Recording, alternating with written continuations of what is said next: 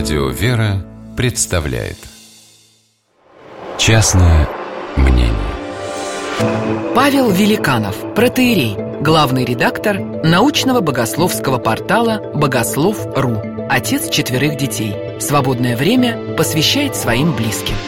Частное мнение Даша, сколько раз мне тебе надо повторять, что так поступать нельзя? Высокая стройная мама в обтягивающих джинсах нависла грозовой тучей над пятилетней хрупкой девочкой, одетой изысканно со вкусом. Ты не имеешь права вести себя так развязанно со старшими.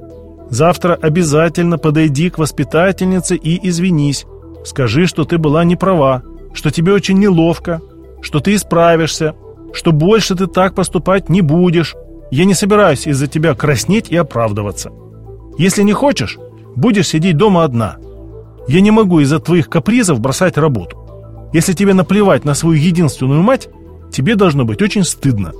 Подумать только, я ради нее с утра до вечера на работе батрачу, чтобы у нее все было, как у людей. Она самые простые вещи не понимает. Мама с тоской посмотрела в небо.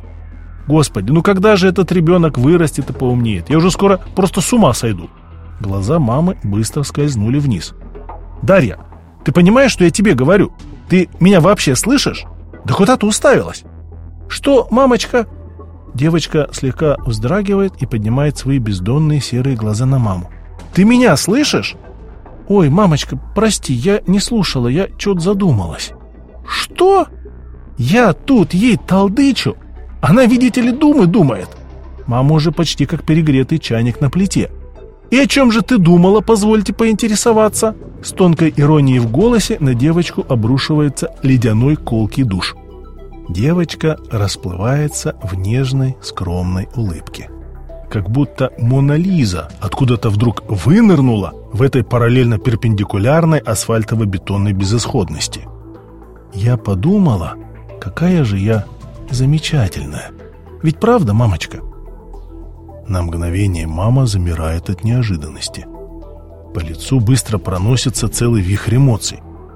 Лицо разглаживается, и кончики длинных пальцев ласково касаются маленького носика. Самое замечательное, моя хорошая.